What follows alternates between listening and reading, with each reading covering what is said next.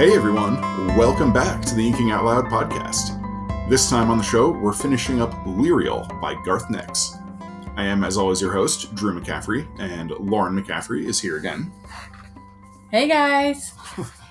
Before we head into the episode itself, a quick reminder that we're on Patreon. Support for the show there helps keep the lights on and gives you access to all kinds of fun bonus content, such as exclusive episodes, original fiction, and more. And as a reminder, The Aquamancer's Gem is available now on Amazon. I'm planning on a series of short story releases this year, with the second coming later in February, so keep your eyes peeled for that. We pick up Lirael as the titular character emerges from her journey into the depths of the Clayr's Glacier, having acquired three ancient artifacts held in keeping just for her. But she's immediately found by the other Claire, who have finally had a vision about her. She is rushed to the observatory where she's brought into the vision and sees Nick helping Hedge direct legions of the dead as they excavate the lightning trap. She's then given more gifts, including an ancient blade from the Clayr, and sent on her way to fulfill the vision. On the way, however, she runs into Sam, who, having narrowly escaped an attack by the dead uh, with the help of Mogget, is floating in the Ratterlin in a tub. Lirael helps stabilize Sam, and along with a disreputable dog and Mogget, they head south down the Ratterlin toward the Abhorsen's house. At Highbridge, they're attacked by free magic constructs and narrowly escape. Further down the river, they run into a mob of the dead being overseen by Chlorr of the Mask, brought back from death as one of the greater dead. Together, they manage to drive her off, but fail to save any of the Southerling refugees she was attacking. They finally arrive at the Abhorsen's house, where they receive a message from Ellimere, bathe, and sit down for a conversation over lunch. It is here that Mogget and the Sendings reveal that Lirael, not Sam, is the abhorsen in waiting. But Sam still has a role yet to play. And the book closes with Nick writing a letter to Sam, but his letter is destroyed after his body is taken over by a creature of great power who has been directing Hedge all along. All right, here we go. Yep. Yep. So, at long last, I have finished Lyria. Jeez Louise, Drew. Um, I want to first ask you do you like this book more than Sabriel? Uh, that seems like an unfair question. Why? Is this like asking you to pick your favorite child or something like that? kind of. Pick your favorite one of the golden retrievers your family's had over the years. It will never happen. no, absolutely not. Hmm. Yeah, maybe, maybe like that. Uh, ah. I don't like the question. Can you rephrase it? No. I'm just curious because uh, I I think I do have an opinion on this, and I think I like Sabriel a little more. Why? It was a more satisfying overall story. So this uh, this book definitely has a little bit of middle book syndrome going on. Um, You mean because of the ending? yeah, it Yeah. there's no real conclusion in this book. There's a little bit of conclusion to the character arcs for uh, Lirael and Sam in the sense of Lirael gets closure on whether or not she's ever going to have the sight, Hmm. and Sam gets closure in terms of he dodges the responsibility of being the abhorsen and shirking his duty uh, of reading the Book of the Dead and learning. But despite that, their character arcs are nowhere near over. Uh, and and the plot itself is like we just stopped. Like there's no conclusion here. Um, whereas Sabriel is a, a tightly structured, fast-paced, complete narrative. Yeah, so I I've said this a few times to you, Drew. I have a really hard time remembering where this book ends and Abhorsen begins and which events happen in which book. Oh, interesting. And I I don't know I if you have said this to me before. oh, maybe not in those words. Okay. Uh, but it's become really clear to me like that's probably why is because the ending is not strong here. Yeah, And just so- stops. so they- end. The events blend in my mind and Mhm. I have almost said spoilers to you because I get really confused on you know which things when. Or like oh yeah you already know this. Oops no you don't. Okay. Yeah you did you did have a couple of those.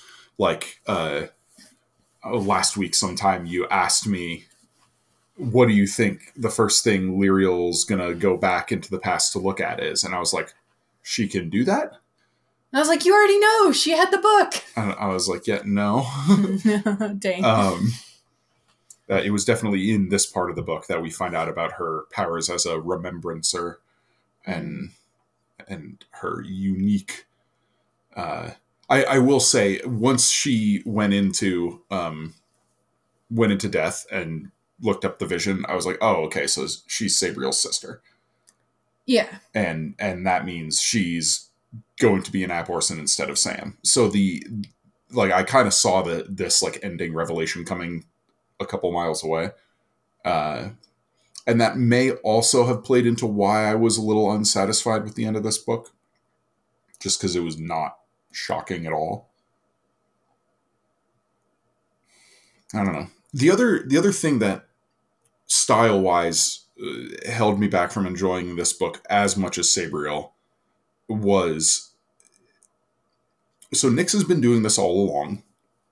Uh, he he makes liberal use of an omniscient narrator. He'll just head hop within scenes. Yeah. We Uh, saw that with the he- disreputable dog. He did it a little bit in Sabriel, sometimes jumping into like Mogget's head for a minute or a scene where Touchstone and Sabriel are together. We we would get a little bit from both of them, but overwhelmingly that book was from Sabriel's point of view. Mhm. Here with Mogget, the disreputable dog, Sam, and Lirael all in close quarters for the last, you know, couple hundred pages of the book, it was constant and it did get on my nerves. Uh, Oh, really? it- yeah, it, it just. This is me being a very modern reader Uh huh. uh, because this sort of thing was a lot more common 25 30 40 years ago. Uh, this is a i had the same issue with dune uh, by frank herbert. There the first time i tried to read it the head hopping drove me nuts and then i eventually picked it back up Yeah, but this is nowhere near like that. i um, i kind of think it is actually. In fact as as Huh. dune went on i thought it calmed down whereas in this book it ramped up. Uh, and and that's a little bit of a symptom of it being such a small world where he doesn't spend a lot of time with developing side characters. So if we're going to spend time with a character they're going to be important and the plot dictates well all the important characters have to get together. Hmm. and then he feels the the need to spend time with all of these important characters despite them all being in the same scene and if he's going to to do that it's a lot more unwieldy and would lead to bloat story bloat if he has to rewrite the same scene from four points of view yeah. Whereas if he can just head hop, then he just bounces around and writes the scene once. Um, so there there are reasons for it, but it is jarring to me as a reader, and I don't particularly like that narrative style. I'm not sure why it's not jarring to me. I did feel it more in Dune. But Hmm. maybe that's because you told me. And so I expected it. Hmm, That could be. And here, I mean, I read this for the first time at Hmm. age 12 or something. Long before you met me. Yeah. So, like, everything I read here is just normal. Yeah. I, I don't know. I, I will say, Drew, one thing I've realized in this reread, um, and as we play our D and D campaign, so I've had a really hard time, um, playing my character Sabriel because she's she's in in Sabriel she's go go go. You you don't have a whole lot of time for her development slash personality. Like you see her her her core character, but you Right. don't get the details, and that makes it really hard for me to know what to do as her when we're in like quiet moments or when I'm Right. you know Yeah, we we talked about this a little bit on the first Lirael episode that like getting to see Sabriel from a remove uh, and and older provided a lot more insight into her character than we necessarily got in Sabriel, which Now- is interesting as Yeah. Right. Now, now in contrast, we get a ton more from Lirael, and she would be a lot easier for me to play because I know her well. yeah, we get a lot more interiority with her. Uh huh. Uh, part of that I think is this is just playing a longer book. Um, Oh, I guess so. like it's probably 12 40 40% longer than or 40% again as long as Sabriel. I think Sabriel was a little over 500 and this one's a little over 700 pages. Yeah. So uh, there's just a lot more room and it really is a different kind of story. Only the last couple hundred pages of this have anything like the pace of uh, of basically all of Sabriel. Yeah. Sabriel from the inciting incident of uh, the Abhorsen sending, you know, his his delivery to her in Wyverley College. From that moment on, it's just breakneck. Yeah. There's there's barely time to catch your breath for the entire book. Yeah. Which is why, like, she can't really mm, just be, or like, we don't Mhm. have character time Right. with her. Like Sabriel altogether, that that book is probably what nine or ten days. Uh, I don't. I, I think we talked about it on the Sabriel episode. I don't remember what the number we arrived on was, but this this book spans five years. yeah. You know, there there's a huge difference in the way time is dealt with in in Lirael versus Sabriel, Yes. And that allows for a lot more quiet moments, introspective moments. hmm And and we have more characters. Uh, we do. Yeah, Sabriel, like I described it as a, this really tight knit narrative. Yeah. It's really pretty much just Sabriel, Touchstone, and Mogget for the entire time. in our antagonist. But we don't. We don't know Yeah, him. yeah. The the characters we're following and we're given like time and space to to get to know are just those three. And then in this one we have the dog added in. We Mhm. have Lirael, Sam, uh, and Mogget again, but we also have Ellimere. We also have Nick. Yep. Hedge gets a lot more time as an antagonist here than Kerrigor ever did. In, right. You know, uh, plus there's some time spent on Touchstone and Sabriel. Yeah. So And and we even have like I don't know, some time with the guards. there's more time spent with uh, Sanar and Ryelle in the Clayr. That's right. They show up in like one two page long scene in Sabriel. Here they get a lot more time. yeah, yeah. And then, you know, you've got her Lirael's aunt and Her her, great- great great great great grandmother. Yeah. Well, who gets an mother. entire chapter to talk to her, basically. Yeah. Filris, who I want to pop up in another book. So, speaking of other books, um, this is a style point. Okay. So the first, the first book is called Sabriel. The second book is called Lirael. The third book is just called Abhorsen, Yeah. which is interesting, especially given that I know the titles of other books in this world being Clariel and Terciel and Elinor. And boy, after the end of this Golden book, Hand. Uh, yeah, but at the end of this book, we find out that Terciel is the name of Sabriel and Lirael's father, Correct. which makes me immediately think, okay, so Elinor is Sabriel's mother. Yeah. Yes. Uh, So that one's a prequel, obviously. But I I do think it's it's interesting that in this original trilogy, the first two books are named after individual characters, and the third one is named a title. Yes. And we have three characters who have relationships with that title, being Sabriel, Sam, and Lirael. For Sam, it's family. We know that now.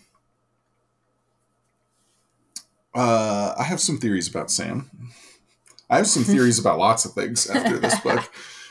Uh, Do you want to still stay in style though? yeah, we we are we are on style. Um, uh, yeah, so having having this outlier of a title for book three, I want to go into the book expecting something different, but also knowing how this book ends. And presumably, you know, we're dealing with the same conflict in abhorsen We we gotta rescue Nick. We gotta stop Hedge. We gotta uh, stop the uh, uh, the Italian named Coralini. Corellini. Thank you. I kept wanting to say Coriolis, and I was like, nope, that is definitely not it. um, cannoli. Uh, Drew. uh, and and then all this wrapped up into the ninth. We got to stop the ninth. Or Mm.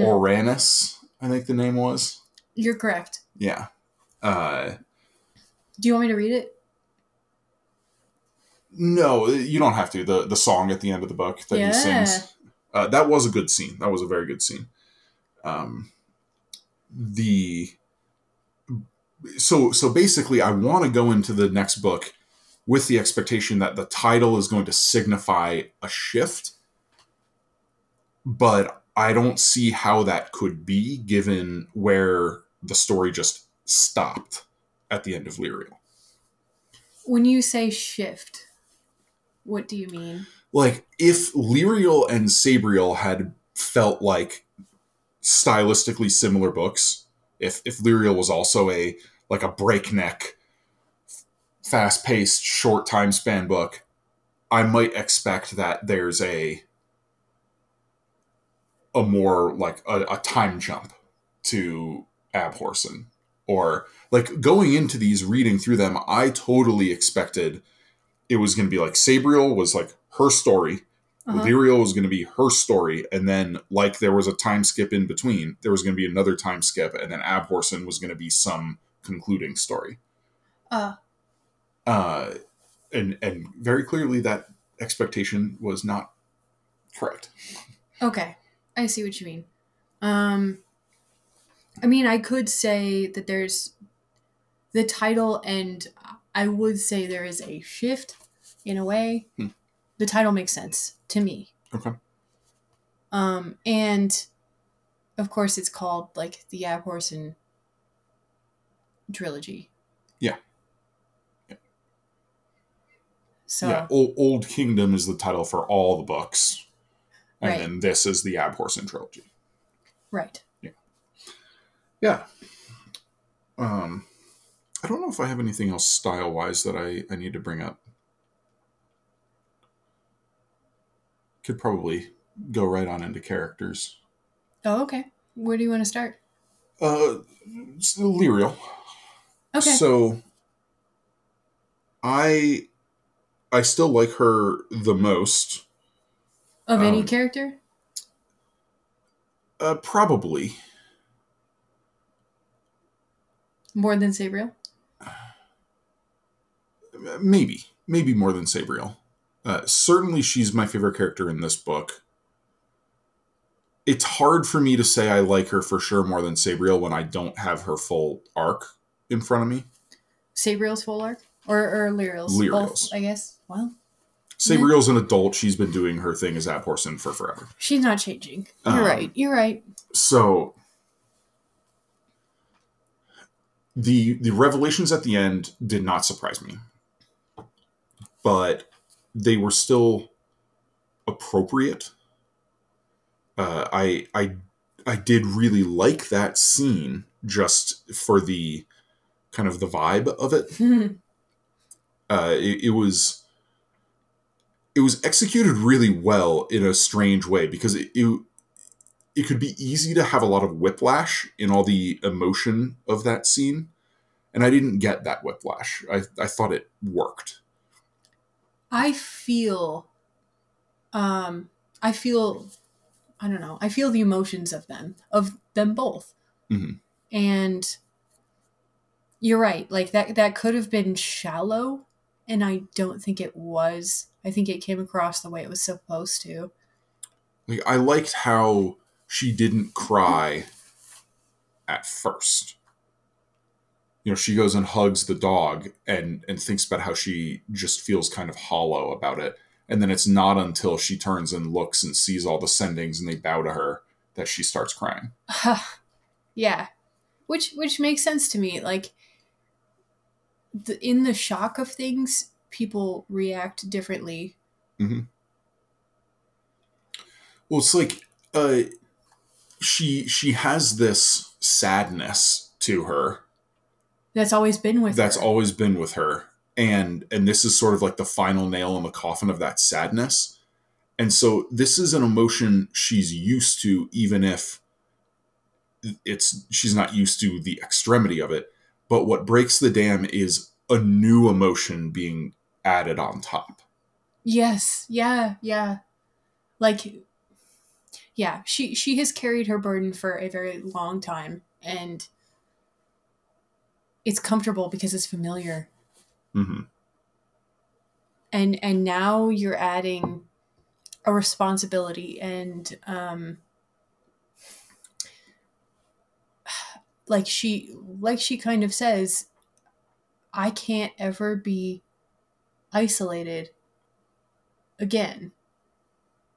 Yeah. I have a duty and now she she sees the evidence of that duty with all these sendings Mhm. looking to her. Mhm. And I think in that way it reflects the people, all of the people that will look to her. Yeah. Yeah and and so i i like where her arc is going she still has a, a little tinge of melancholy to her which i like sabriel was just so like upbeat all the time Yeah, yeah. uh like sabriel to, to use a, a classic metaphor sabriel's a bonfire right like she's she's just blazing and lirael feels much more like a quiet candle you know in in the night Slow I, I like coal more, like slow burning coal. Like coal yeah, yeah. i'm i'm Much picturing like maybe hotter, but like when i think of lirael in this metaphor i think of like your your classic um you know like uh, like like a turn of the century story of a child sneaking through the house at night carrying their little tray with a candle in it Uh, see, I I think of like the hidden coal at the bottom of the fire. Hmm. That's surprisingly hot and strong, but Okay. you don't notice until it's until you notice. okay yeah uh sam though Okay. i like sam less now than i did midway through the book Really? Uh, I I I kind of don't like how his arc ended. It felt so much like a dodge. Like his his struggle this entire book was you know an unwillingness and a fear of his responsibilities. And then he doesn't overcome them. He doesn't overcome that fear. He just gets a get out get out of jail free card. Mm, he didn't though. I mean, he still has to like, you know, uh, engage in the conflict. He still has to find his his legacy. But the specific conflict he had throughout this book got no resolution in a satisfying manner for me. Are you are you finished with Lirael completely? Do you want to go fully into Sam? Yeah. Yeah. Like it, it, it just didn't land for me that Well, he just asks Lirael, "Do you think I'm a coward?" and she says no, and he's just like, "Oh, okay, then I'm not a coward." Like, you you think that's the end of it well, no, here? obviously not, because there's another book. No, no, I But- mean in this book. Y- Well, yes, because that's the last thing that happens with him in this book. Okay, there's a hint here. Um, no, it's more I than. mean, a I have a prediction about him where I think things are going forward, but Do you want to say it before I? sure, more? it's it's in the surcoat that the sendings gave him, just like the one they gave to her. Yeah. He's he is somehow tied to the Wall Charter rather than the Abhorsen Charter. Not. He's a maker. Like that's that's his whole thing is he's good with charter magic and creating these like me- mechanized uh things like the the frog or, or the tennis players and things like that. He's a builder. But You might say, uh, wall maker. Like yeah, the wall makers of old. yes, that's yeah. exactly yeah. what I'm Who saying. all gave their lives. Mm-hmm. Yeah. Yeah, and remember how I made a prediction in the first half of this book I don't remember which Hmm. year. Which one are you talking about? That I could see him dying. So, the sendings right don't make mistakes, Correct. and they dug up this coat, Mm-hmm. Just And like they did for Lirael. and it's the coat of the wall maker.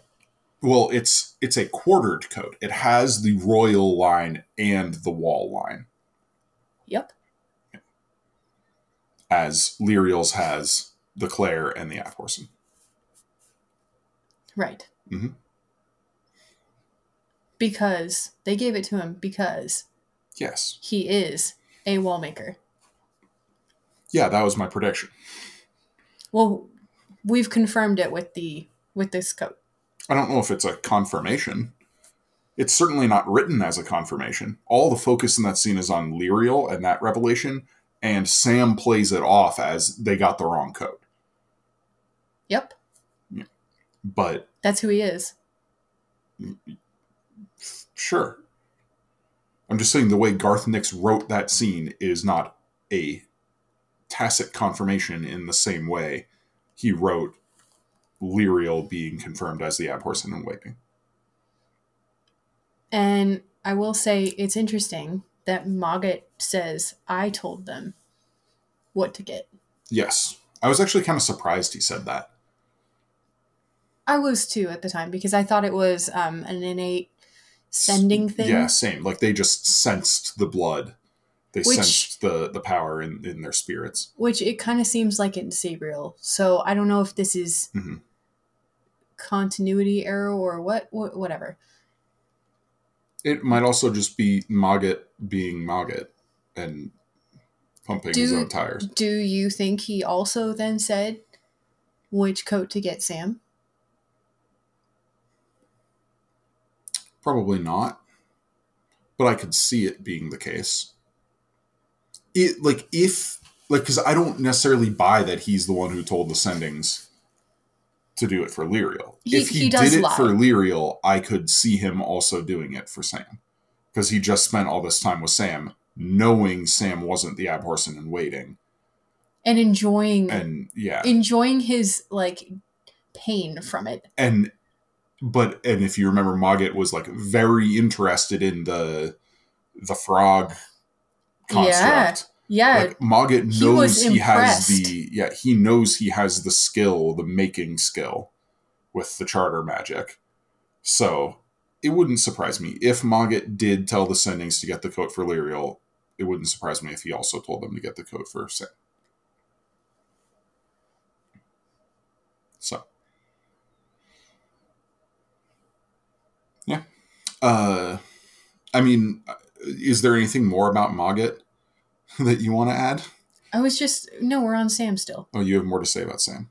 Okay. Yeah. So I guess he very much comes across as immature teenage boy Yeah. which he is. hmm Um, but he has these moments of bravery, of Yeah, like when he charges skill, of Chlorr of the Mask. he has several moments like that where he's Mhm. he, he's got n- no weapons. He's got he charges in, you know. Mhm. Like sometimes it's stupid. yeah, I'm not but- saying he's a coward. No, no. But- I I think he's he is who he is. He's he's a young. Mhm. He's still a kid. It just frustrated me that in this book there were no consequences to him refusing to read the Book of the Dead, to refusing to uh, engage with the responsibilities. There were consequences. not substantial ones. He's hurt. Okay, He he's he almost died.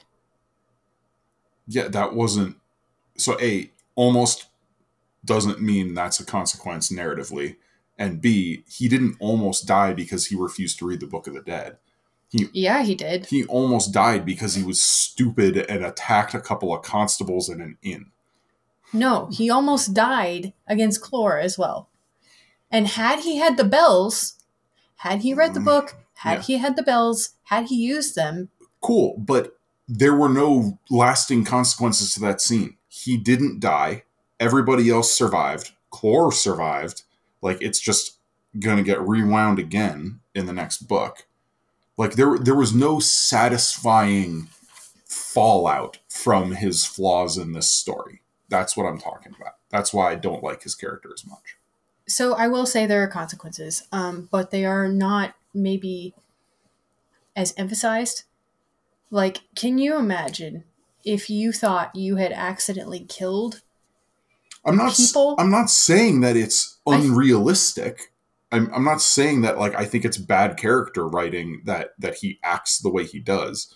I'm saying I was unsatisfied with his character arc Sure, but it's not over. But also, in this book. I was unsatisfied with his character arc. okay. I also, but I, I don't agree with the no consequences. I think they were largely mental and spiritual. The lack of reading, like so, I I disagree with that. I think his flaw was a result of the mental and spiritual wounds that he took, not uh, the cause of them. I think he was also tortured this entire time by the the truth that he he didn't read it. He didn't He yeah, he Follow was he was tortured, but there was no satisfying fallout from that. We get to the end of it and he's just like, "Oh, thank goodness, I don't have to deal with this anymore." That's your problem now, Lirael. Awesome. I'll have my own new problem, but but that problem washing my hands of it. Like that that's not a satisfying concluding scene for for me. I'll I'll say that's fair. Like the that's not satisfying. I I do think the consequences were his his his own mental torture of keeping up the lies, of hating himself, of That's not a consequence though. Like that's like what would you want? I would have wanted some kind of loss. It doesn't have to be a death, but something like he screwed up by not reading the Book of the Dead, so he wasn't prepared to deal with Chlorr of the Mask, and because of that, they got split up. Or somebody was crippled. Or if if we had seen a more immediate um, reason for why she was like attacking the the Southerlings. Maybe maybe she was going to use them, you know, drain their life essence, use that power for some dark ritual or something. And Sam was the one who who could have dealt with her, but because he avoided his duties, he couldn't. And the ritual succeeded, and something really bad happened. the bad guys got a boost. I mean, they do get a boost. Yeah, but not not directly because of Sam's. You know, like we we don't really know what was going on with the Southerlings there, other than Chlorr had a bunch of the dead surrounding them and killing them. And like, were they just going to get used as more yeah, Hedge night crew Hedge for said Hedge? Like, yeah, he's at the end of the book yeah, like they're they're that the, they were on their way. but but Hedge is also talking about at the end of the book. Uh, he's trying to find sailors because the night crew don't work for sailors. That's something different. But he also talks about Chlorr. Yeah, yeah. But like, but so there there weren't stakes to that. To to him, like there there weren't present and and consequential stakes to him avoiding the Book of the Dead all all story long. I did like the the revelation from Mogget, like like how Nick set set the seeds for that, where Mogget was like, I showed up there because the bells showed up. Yeah. He was like, I knew Sam wasn't really the Abhorsen waiting, but the bells showed up, and that meant the Abhorsen waiting was gonna come along soon, and I needed to see who it was. That Yeah. was like, okay, that that was good, a good foreshadowing. Um, but yeah, Sam Sam frustrated me as a person, which was good writing on Nix's part, and Sam frustrated me as a, a character and narrative tool, which feels like the first real writing criticism I have had of Garth Nix. I could, uh, so I do think there are consequences, but he didn't make it clear on the page here. He could have made higher stakes with this fight with Chlorr. Mhm. And he could have told us exactly what was going on here. Yeah. And yeah, you're right there. Like he, he could have made it more dramatic. I will say that whole encounter with Chlorr, the the the setup for it also felt kind of Weird. weird, where it was like they're going down the river Yeah. and and the dog senses the dead, and then they're just like, "Well, we better dock and go check it out." And I'm like, "Why? I found myself there too, like being like, what? Just keep going. You're safe." Like, Why are we docking? Yeah, like you you already know that n- neither of you are capable of dealing with the dead. Like Lirael's got the pipes, but they're very limited, and Sam doesn't know how to use the bells. And I- so, like, why would you go investigate the dead if you already know ahead of time that you can't deal with them? Because there were people who were alive who were being chased. But they didn't know that at the time they made that decision. It wasn't until after they were going to pull over that the one dude ran out of the forest and jumped in the river. I guess they had already decided to dock. Yeah. huh? So like if if if they hadn't had that conversation and they were just like, no, we're going to keep going and hopefully you know we can stay far enough away from the shore, and then the guy ran out and jumped in the river and and they started hearing the screams and then they're like, oh crap, we got to do something. That would have made a lot more sense to me. Yeah, I kind of wonder if there's a scene or something in between. That got cut. yeah. Hmm. It would make more sense. It probably it probably would make more sense. I mean, are you sure they made the decision before they knew there were any live? people. Yeah, because it, it was like it was too far away. They didn't know, and it was just the dog smelling the the dead, the charter magic, the free or free magic rather. Huh. Yeah, it, it, I mean, it did feel weird. Yeah, I was like, what? Uh, Land? What? Why would you?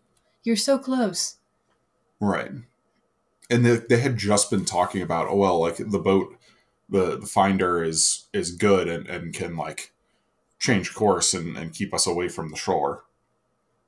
Yeah. I don't know. It was, it was it was a strange strange setup to that scene. Um. You want to talk about Mogget now? Sure. So I, I can't remember if I mentioned this on the first Lirael episode or if I just mentioned it to you in passing. Nix really leaned into the fish thing in this book. you mentioned it in passing. Uh, yeah, like Lauren had made jokes, you know, a, a running joke basically in our D and D game about Mogget always wanting fish, and I remember when when you first made that, I was like, I mean, that's kind of funny, like yeah, like because he's a cat, I guess. I didn't think it was like a thing in the book because it wasn't really a thing in Sabriel Not much. but here it is it is really driven home like Mogget is obsessed with fish I remember him talking about it in the Abhorsen's house in Sabriel. He was yeah but it, he like asks the sendings for for fish for his dinner yeah. but but that was just like okay like we're we're getting like a big fancy dinner and they're on a river so fish yeah but but here like he will only wake up for fish or or and, and he constantly harps on like hey why don't you go catch me a fish why don't you get me a, a nice plump trout or like you know So I will say, like, he's a troll. You know he's a troll. he is a troll And it was specifically when Touchstone caught fish. Yeah uh, like he would sleep for years and then touchstone would show up with a like and A catch a, giant fish fish. and Mogget's like whoop yoink so but yeah Mogget m- m- he's great he's he's the best um He's a jerk. yeah in, in, in the most wonderfully cat-like way Yes. Yeah. I and i genuinely laughed out loud when they get to the house and the sendings show up and one of them grabs the dog's collar and Mogget immediately just streaks through a little cat door under the stairs Okay. he wants to avoid a bath Here's the only unrealistic part of that. He didn't scratch the crap out of Lirael as he's sprinting away off of her off shoulders. her shoulders yeah yeah Look. we we know Reality is, he's a magic cat you're you're bleeding he's a magic cat in this circumstance. yeah yeah there have definitely been times that uh, severian has been very happily settled on my shoulders or on my lap or on on my chest or whatever and something upsets him and he streaks off and boy do those claws come out when he en- engages and you you have scars and holes in your shirt. i and- do Yeah. Yep Okay. So back to he's a jerk. Um, but he's a great jerk he's such a troll to Sam, sitting on Mm, top of the mm. bells. hmm oh he screws with sam so much Well, he's he's Touchstone's son. Yeah. Yeah. Yeah, I maybe maybe it's just because I don't like Sam as much, but I really enjoyed Mogget trolling him. Tells him he's an idiot the whole time. And I and I liked Mogget's like Mogget was more civil with Lirael than he even was with Sabriel. yes. Yes. Like Mogget was a lot more understanding and encouraging to Lirael than he ever was in the first book. What do you think would happen if he was a troll with uh, the disreputable dog there? I don't. I don't know how much of a choice he has here. I do like that dynamic between them. You know, when they first meet and they just have this hours long stare down on the boat. And I don't quite have a sense like I think overall the book makes it feel like the dog has seniority or or an edge on Mogget for the most part, but there are also times where I feel like Mogget just sort of lays the smackdown, and I'm like, I'm I'm super interested in the dynamic between the two of them and getting more answers. Uh, this is another thing I'll, I'll bring up toward the end in terms of predictions that I have. Uh, But So you said Mogget lays the smackdown. just sort of knowledge wise, like Mogget, Mogget seems to get events and have a better kind of finger on the pulse of things, whereas the dog might have like a, a more raw power. Do you mean like when they're on the boat and they have archers shooting at them?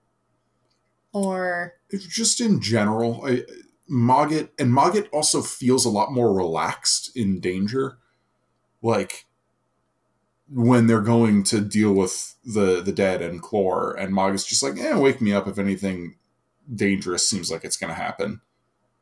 And then they're like freaking out, and Sam's trying to wake up Mogget, and Mogget just sleeps through it, and it's only like right at the end that he shows back up to help. help? Quote unquote help. he was scouting. He's gathering intelligence. But yeah, like that that's the the sense I get from him is he's probably wiser and more knowledgeable than the dog, but maybe doesn't have the same raw magical power as the dog. I mean, And- and he we is collared. Yeah, but so is the dog, but we we do get it explicitly told here that the dog's collar is different. Yes. that the dog is a he's not a free magic creature bound by charter magic he is just straight up a blend of both She. she yeah sorry um so uh, whereas Mogget just is a free magic being and yeah. Or is it not that Mogget is more knowledgeable, just Mogget doesn't care? what do you mean So something happens. well no i feel like Mogget has answers in places the dog doesn't What do you mean? M- Mogget, like Mogget sees to the core of things. Mogget's the one who realized what Lirael was. Mogget's the one who realized what Sam was. You don't think disreputable dog knew what Lyra No. was? I'm, I, I think he. I keep I keep calling the disreputable dog he. Um, I think she had an inkling of what Sabriel was. Uh, she certainly knew she was a remembrancer. I don't know if I like got any sense of her knowing Lirael was an abhorsen. You don't think so? I would have to reread, but I she can't be a remembrancer if she can't walk in death. yeah. But walking in death doesn't automatically make you an abhorsen. Doing it comfortably does. unless abhorsens and remembrancers are like I, I don't know like i i didn't we find out at the end of the book here that remembrancers can only occur when you have an intermingling of abhorsen and Clayr blood right Yes. Yeah but up to that point in the book we didn't know that Do you remember uh, the point of view we got from the dog when Lirael fought the Stilken. mm-hmm. Yeah very brief. And she's like oh no i need to let her. She has to do this by herself. Yeah. Okay. You don't think that was the dog like seeing further down Lirael's path? i don't know if it was specifically like a future sight thing with lirael so much as a i know she's special and she needs to discover her powers thing. I don't know how specific the dog's knowledge is. Like I, and and this is what i mean is i think this book made it clear that Mogget does have specific knowledge and the dog possibly doesn't We do know that Mogget has been with every single Abhorsen yeah Mogget's been around for thousands of years and has seen Chlorr before. Yeah. And has seen Kerrigor before and has seen, you know, Yeah. multiple of these necromancers before. So, yeah, I would buy that he has specific knowledge Mhm. because he's met them and he's seen the dead up and down and up and down. Like, And I, I, I don't. I just get the sense that Mogget has more insight than the dog.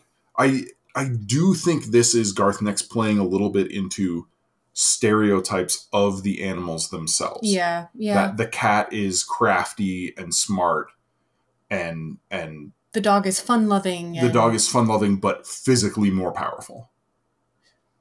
Okay. that yeah so but that makes for a really fun dynamic when you add in that they're both uber powerful magical beings and i really look forward to seeing more of them there is also like this admonition that there's something about Chlorr the the the undead Chlorr the dog turns to Mogget and says, Did you see? There was an implication that there was like a mark or something. Right. When when Sam and Lirael are asleep. Yeah. And and Mogget says yes, and the dog's like, remember your where your loyalties lie, or something like that. Yes. What do you what do you think? I'm just gonna go into the prediction part of this here. like so we have the the five charters and then there are the seven and then there are the nine Do you want me to read it? sure Yeah. There we go. you just really wanted to read it Yes. Half for me. Half for me. Okay. So this is this is from uh Nick's mouth, but it's the thing inside saying it. Mhm. I'll sing you a song of the long ago. Seven shine the shiners owe. What did the seven do way back when? Why they wove the charter then. Five for the warp, from beginning to end. Two for the woof, to make and mend. That's the seven, but what of the nine? What of the two who chose not to shine? Mhm. The eighth did hide, hide all away. But the seven caught him, made him pay. The ninth was strong, and fought with might. But lone Orannis was put out of the light, broken in two, buried under hill, forever to lie, forever to lie there, wishing us ill. so Mogget is the eighth and the dog is one of either the sixth or seventh and i think garth nix got really clever there making that weaving metaphor warp and woof what do dogs do they woof I'm not sure how else to interpret woof other than the dog does. So this is in this scene. This is the dog who was presumably involved in the binding of uh, Mogget as the eighth, saying like, "Hey, you already know what happened. You got a responsibility. Like, And we know that Mogget is spooked Yeah. by the events. and and we already know from the first book that Mogget is really not on board with the Greater Dead because he he like immediately went after Kerrigor. Yeah. Despite having an Abhorsen, in front of him. Why do you say that the dog is six or seven? Uh, warp and woof, five for the warp, two for, two for the woof. The dog is the woof. Okay. Um, on top of that, we know there are the five for the charter, and then there were the two that didn't take part in the charter but still worked with it, and the dog is a mix of free and charter magic. That would be my interpretation of that. okay, I think you're I have I have more information, so I'm not gonna Yeah. say too much. Okay. Okay, so back to what we were talking about, which was Chlorr here. Uh, yeah, like what is this thing that they identified about her? It Yeah, at this point, her. Stay with her. um, like that. I would need to reread that scene to see if there was any identifying thing. I feel like the only bit about her that was given extra detail was the sword. No. but I like I said I I'd have to reread to with hindsight to look for that. Okay, so what do we know of her in this book? She's super old and she got beaten by Sabriel and then presumably brought back by Hedge. What about at the beginning of the book? She thought she was going to be in charge and she went down and she got the smackdown from Orannis. She serves Orannis, Yeah. but do you remember what Hedge said?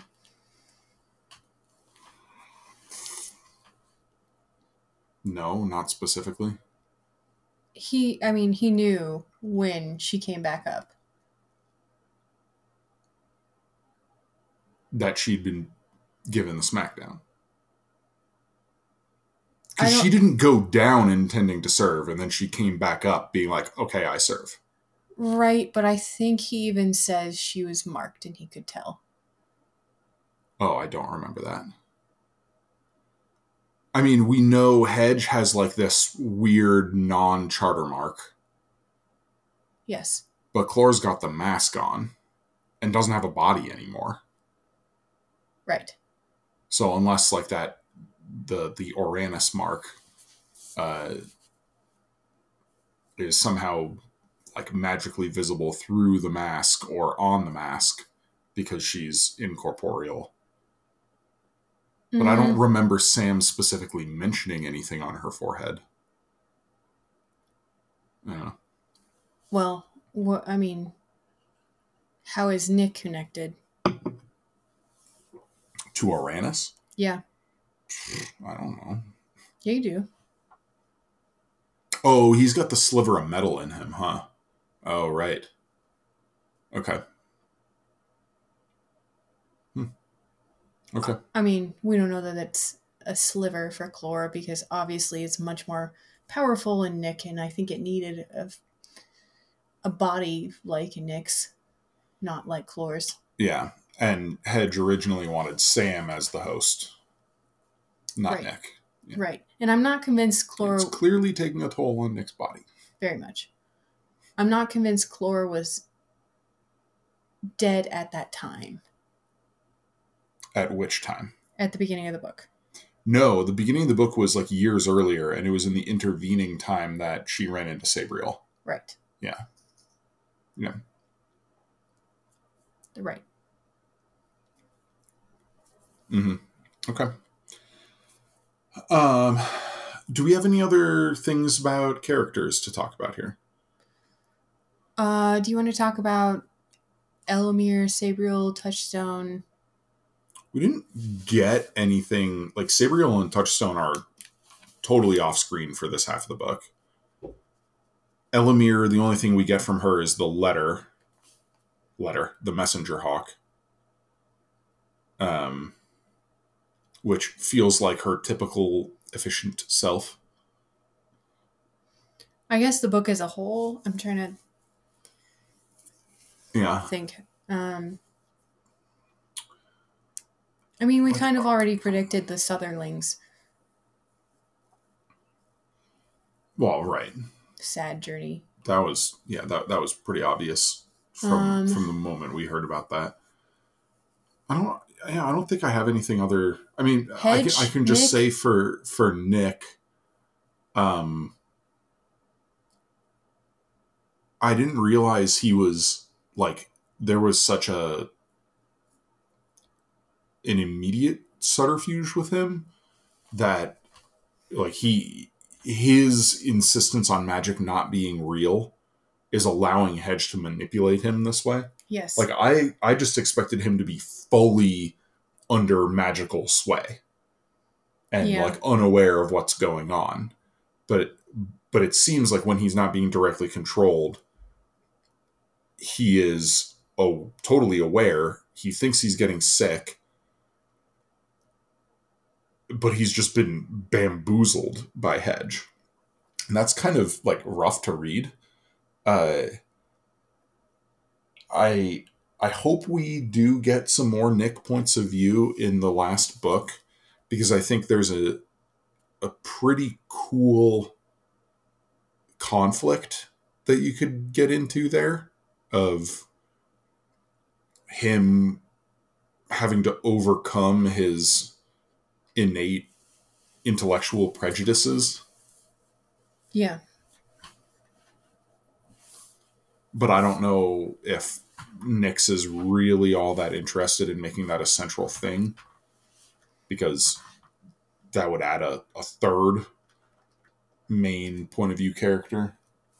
You're saying it would add too much time to the next book? Yeah, probably. Okay. Um let's see. I will say with Nick, I kind of think if he didn't if he weren't fooling himself,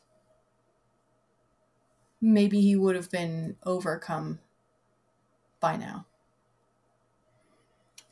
Like there's some sense of Hmm. fight in him. I, I do think there's a sense of fight. I don't know if it's because of his ignorance, though. I think this is part of what's keeping him going. Hmm. Interesting. Okay. and and he is he is interesting. I love how he ends this letter, where he's like, "Sam, you gotta help me. My head's growing way too big. You gotta like smack me Yeah, down." there, there is a bit of self awareness there. Um, yeah, like I, I and I like Nick. well, there's always humor too. Like even in this letter, Yeah, where, where a bit of he's really sick, self-deprecating humor. Yeah, not just self-deprecating, but like he's he seems like such a fun guy. Yeah. Okay. Well, um, I don't think I have anything else on characters. Shall we? Shall we talk just you know anything miscellaneous you want to? And predictions.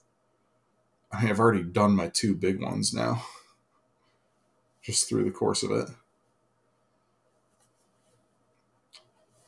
I still think there's strong potential for major character deaths here. I I said that at the beginning, like halfway through this, because I was expecting this to be a self-contained story, like I said, and there would be like a time jump, and then Abhorsen would be another story. Um, but knowing that these are like two parts of the same, now I really expect um, a major character death or two here because we have twice as much time for Nix to spend with these characters and build them up and and get them in positions for deaths to hurt as much as possible. And look, this is a this is a series about death. yeah. Like so that that is always present as a consequence. Yeah. Hmm. What what about like what do you predict happens with Hedge and Orannis and I mean, they're they'll be defeated. I mean, it'd be a pretty crazy trilogy if he did end with the bad guys winning. well, it is something that the Clayr have seen. Yeah, one of their many possibilities. I mean, there's a meta reason for me saying this too, and that's like I'm very active in fantasy literature forums, and people constantly ask for recommendations where the bad guys win, and I've never seen this series mentioned for that. So, Oh, I see. Okay. I see. but also like there are very very few series where an author does that because narratively it's super difficult to make that satisfying and that like i've never gotten the sense from garth nix that he's trying to subvert genre tropes and expectations to that extent so yeah uh but it's it's it's never really like about are the good guys going to win or not. It's what are the consequences of victory going to be. So.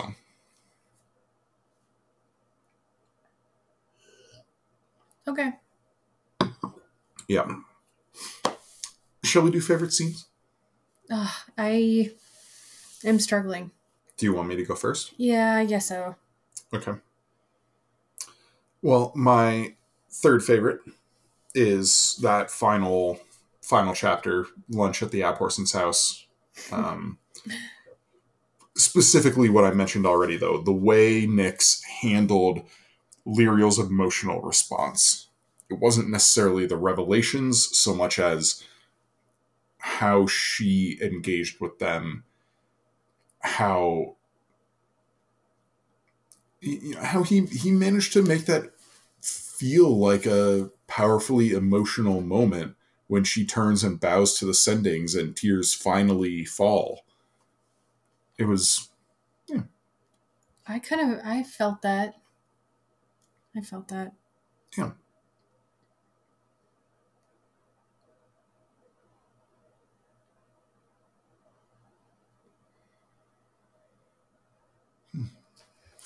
Okay, so I think my third favorite is going to be the scene at the hospital.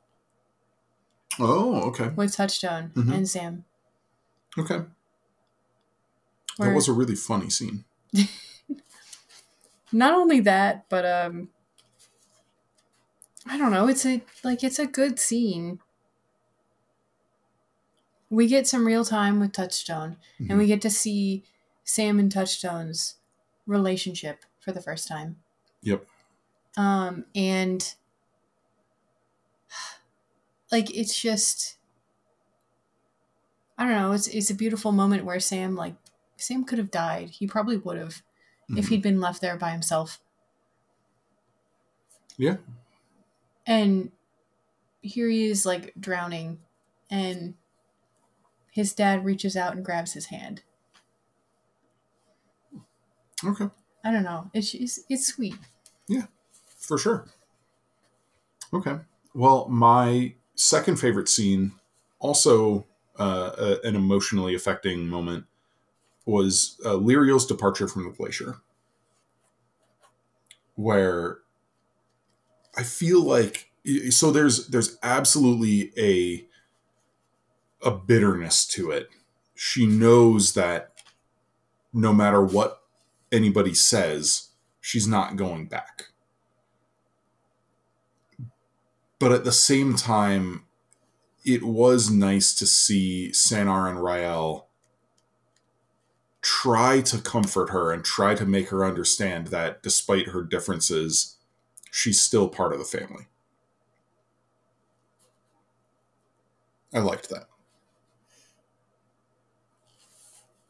Oh, that is that is a really touching moment. Yeah. I mean, I felt that from the time they found her under the glacier. Yes.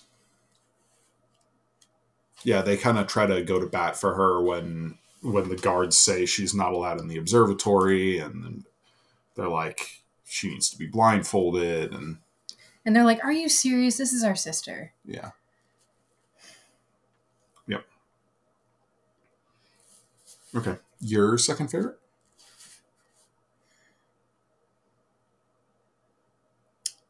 Um I think I'm going to do Lirael's path. Okay.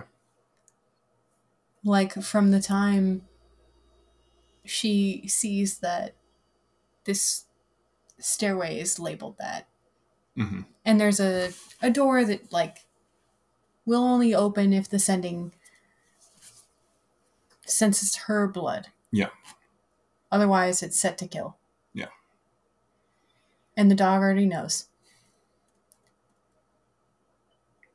Hmm like it's just it's a beautiful moment of finally something being about her for her Yeah. instead of being excluded like she has all her life she is the one who's wanted. She is the special one. Nobody else has her path. Yeah, definitely. Uh, that was actually my favorite. That was my number one. Oh, Um, although for not not entirely the same reasons. I liked the kind of mad rush of it all, where it starts off right as this just kind of exploration, and then they hit a sort of point of no return, and from there yeah. like that was that sequence was probably the fastest I read anything in this book. Like I I was just ripped along with it. I down, down, down, going through these doors and finding new things and you know, having to cross the river and and then ultimately finding this table with with the book and and the pipes and and the dark mirror. And it was like it was a I, I remember finishing that and thinking like wow we should have just ended right there for the first half although it did still end on a, a good spot with sam. But but i remember turning that page and going back to sam and being like oh uh, because it was such a just an intense sequence. Thought it was really well done. It was intense and it was really touching to me. Like i remember there are points where Lirael turns to the disreputable dog and is like for me there are plenty of Liraels and like yeah, just she's like there have been other liraels she keeps dismissing it. Hmm and the Yeah. dog is like no you you are keep going keep going. Yeah. Yeah. Okay. So your favorite my favorite is the the scene with the surcoats. Okay. And and actually like i even bookmarked one spot. So not only do we find out that Lirael is for sure the abhorsen waiting. Hmm but that sam is a wallmaker and more than that uh, i love and was surprised by what Mogget says here so Lirael's kind of talking to herself on how she's like a sightless Clayr, a freak who doesn't belong. And Mogget says, You belong here. I am the oldest servant of the Abhorsens, and I feel it in my very marrow. The sendings, likewise, look look at the way they cluster there, just to see you. Look at the charter lights that burn brighter above you than anywhere else. This whole house and its servants welcome you, Lirael. So will the Abhorsen and the king, and even your niece Ellimere. Mhm. This is very unlike Mogget. yeah But not only that, it it adds so much to the scene here for Lirael. sure Like this is the moment where we start to she starts to look around and get emotional. Mm-hmm. yeah yeah it's like what we said earlier where it's a new emotion for her that she doesn't know how to handle yeah yeah ah, I love that part. Nice. Well, I think that uh, wraps up our book discussion, but as always, we have some beer discussion. We have a final draft to go over. Um, what are you drinking, Lauren? Okay, so I've got a beer from Crooked Beech Brewing Company, and that's beech as in B E E C H tree. E E C H tree. Um, Where are they from? I was getting there. Oh, Drew, they're in Loveland. Really? Interesting. I've never heard of this this company. Yeah, me neither. Crooked Beech. They're right down the road from us. I wonder if they took over this place from somebody else. Oh, maybe. Like Crow Hop, Huh. maybe? I don't know. Interesting. Well, it's 7% alcohol. Hmm Um, What kind of beer? it's a hazy IPA. That's a hazy IPA? Not very hazy. Shh. It's fine. Okay. It's ha- I mean, it's it's not clear. How about that? That's a hazy IPA. Drew, you're kind of partial. No, I'm I'm I'm doing a, a standard like beer evaluation. I don't look at that and think hazy IPA. How well can you see through it? I mean, ish. Really? Because I can't see through it. I was when it was sitting right there. Uh, I I was like looking through it at different angles, and I could like see the edge of my phone and see the books. Okay, so I will say he he's right. It's not as hazy as your typical hazy IPA, Yeah, and it is for It's- sure darker. yeah, it's definitely dark. They It's not like a stout darkness, but it's it's like a a goldenrod kind of rather than a like a pale yellow. Yeah. And when I poured the last of the can, there were definitely like some pieces in there that I can now see floating. Yeah. It's either yeast or, well, no, I'm pretty sure it's yeast. How's the flavor? I haven't tried this, so You haven't? no. Oh, it's it's pretty good. I definitely, it definitely tastes a little darker, and I kind of, maybe because of the color, expect it to be more West Coasty. Okay. Can I have a sip? While you talk. Yeah.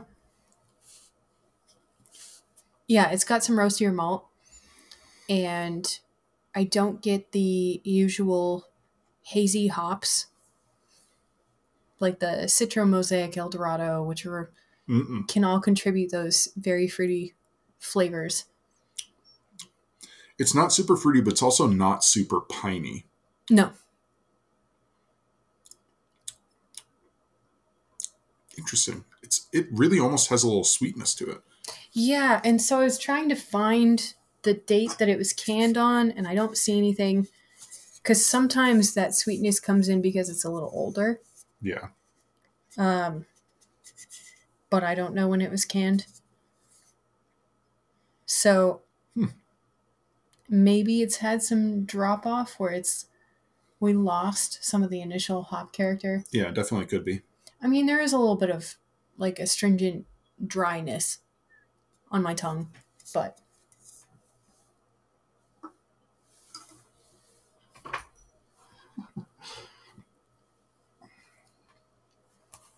um, also head retention is not amazing. Uh, very little foam from the time I poured it, Mm. hmm but I do still get some hop aroma, and then like caramel malty. Yeah, definitely. But yeah, Okay. Uh, this beer is called Immortal Essence. Yeah, pretty good. Pretty good. We got a few things that fit. Yeah. I mean, the first thing I think of is this Orannis figure who's been chilling for for a long time, biding his days, but also the dog and the cat. Yep. You know. Yeah. Well, uh, I have also been drinking a hazy IPA. Uh, this is from Ex Novo Brewing Company in Corrales, New Mexico. 7.3%. So it's a hazy IPA, double dry hopped with Citra and Azacca. Yeah. Um, it's it's pretty good. I do think it's dropped off a little bit, and this one does have a date on the can. It was canned in October, so yeah, of been, course uh, it's dropped off. it's been a while. In fact, Um, that's but it, it does it does still have like I get that Citra coming through. I don't know Azacca, but this does have the it's a New Zealand. Hmm. Okay. Because this this does still have some of that like like Orange Julius kind of Yeah. East Coast IPA. can I try it? Mm-hmm. You mean Hmm. New England? Same thing. Yeah, I smell OJ, Yeah, yeah. It's it's pretty orangey. but I smell it more like they added it. Uh, I don't think this is. No. Doesn't say they added anything, at least. Uh, but this is a, another uh, great one. This is called Spirits of the Dead. nice. Yeah. And the label's uh, it's pretty cool, like kind of hieroglyphic looking label art. It's a black background with gold and red stenciling, and it's a series of skulls with a dagger, like a ruby hilted dagger going down through the top of the skull and coming out through the mouth, dripping blood from the end. it is it's pretty pretty on point for the the Abhorsen books here. I remember meeting these guys at GABF. Oh, really? Yeah. Yeah, I definitely stopped by their booth. Mm. Ex Novo. Yeah, I didn't recognize the the name. Um, I will say so because this was canned in October. Mhm. Um, there's definitely some of the like papery characteristic. A little bit of oxidation. Exactly. Yeah, Um, but, but, still, like, like, I, I liked it. I've I've had five month old IPAs before that I liked much less than this. and honestly, with an IPA, it's very hard to have, especially hazy, have long term shelf stability. Yeah, for sure. So, well, I think that brings us to the end of this episode of Inking Out Loud. This has been, I think, episode 216. Let me double check here. Yeah, 216. Um, next up, we are planning on going into The Tainted Cup by Robert Jackson Bennett. Uh, we are actually recording this episode on release day. Oh, Uh, it, today is February 6th, and The Tainted Cup is out. Uh, I hope everybody checks the book out. I, I've already read it. I, I got lucky enough to get an advanced review copy, and it is a ton of fun. I'm really excited to cover it on the show here. Obviously, we're, we're fans of Robert Jackson Bennett on Inking Out Loud. We've done Divine Cities and the Founders Trilogy but uh, yeah, so we're gonna be going into the Tainted Cup, and we got some some fun stuff planned after that. Keep your keep your uh, you know eyes peeled for goodies like finally, eventually, us getting to the Sunlit Man that we've been promising for months and just haven't gotten around to. We will get to it, I promise. you know, we stalled in the initial read too. Mm, I didn't. No, I mean, I mean, like, we didn't help with Sunlit. Oh, we didn't do the gamma read for Sunlit. Yeah. Yeah. But when I got the when the secret projects came through, I read Sunlit Man third. So I I I did the beta read for Frugal Wizard, and then I read Tress second because you already had it, and then Sunlit was the next one when I actually had to ask for the others. That was the first one I, I went for. I think I did too. And then Yumi third. Probably, yeah. Yeah. But anyway, uh, so yeah, next up is gonna be the Tainted Cup. Uh, we are doing, you know, the usual over on Patreon. If you want to support the show there, very much appreciate it. Um, it's it's been a, an ongoing evolution, and I'm settling back into a rhythm with that. So thank you to all of our supporters there. It is what is keeping the show going right now. As always, I have been your host, Drew McCaffrey, and with me is my special guest, Lauren McCaffrey. Gross, guys. Nice. Thanks for listening, and we'll catch you next time.